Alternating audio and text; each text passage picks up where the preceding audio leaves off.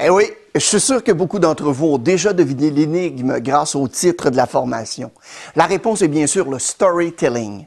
Cependant, on va faire référence ici au story selling, compte tenu qu'on veut vous former sur cet outil de vente et de présentation.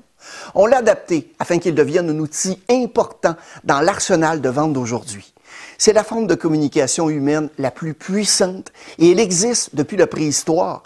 Donc oui, c'est aussi vieux que le temps. De nouvelles histoires sont racontées chaque jour. Une histoire évoque tous vos sens, selon l'analyste Lisa Crown dans son livre Wired for Story. Les régions du cerveau qui traitent les images, les sons, les goûts, les mouvements de la vie réelle sont activées lorsqu'on est plongé dans un récit captivant. Ainsi, lorsqu'une histoire nous passionne, on est à l'intérieur de celle-ci, on ressent ce que les protagonistes ressentent et on le vit comme si ça nous arrivait effectivement. Ainsi, vous pouvez l'entendre, le voir, le sentir, le goûter et même le ressentir. Elle est aussi complètement invisible. Chaque culture de la planète a une histoire intégrée dans son ADN.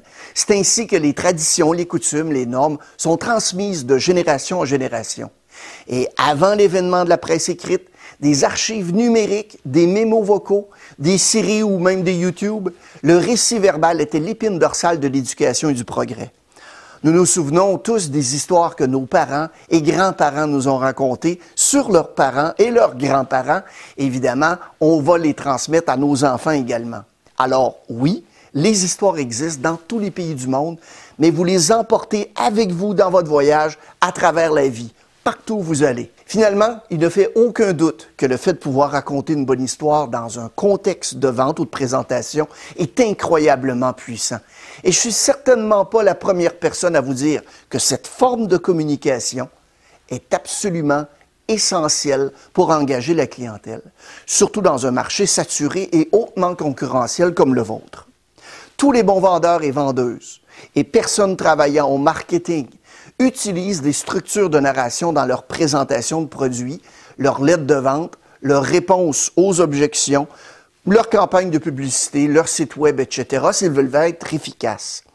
Ça a une grande vertu d'animer les huit émotions de base dont on a besoin pour performer dans le monde des affaires d'aujourd'hui. La joie, la confiance, la peur, la surprise, la tristesse, l'anticipation, la colère et le dégoût. C'est le psychologue Robert Plotchick qui a fait cette découverte dans les années 80. Si vous y pensez bien, ce sont toutes les émotions dont on a besoin pour animer et conclure une vente et une présentation.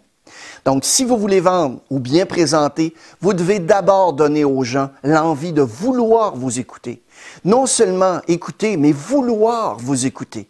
Les gens aujourd'hui sont plus perspicaces et cèdent plus à des astuces de vente dépassées, comme poser des questions pour avoir toujours des oui et ainsi en arriver à conclure une vente. C'est aussi vrai pour les vendeurs qui vendent des produits à prix élevé et des abonnements à long terme. Les arguments drabes, techniques, ennuyants, qui énumèrent les avantages des produits qui sont sans contexte, ou bien toute tentative de connexion vont échouer.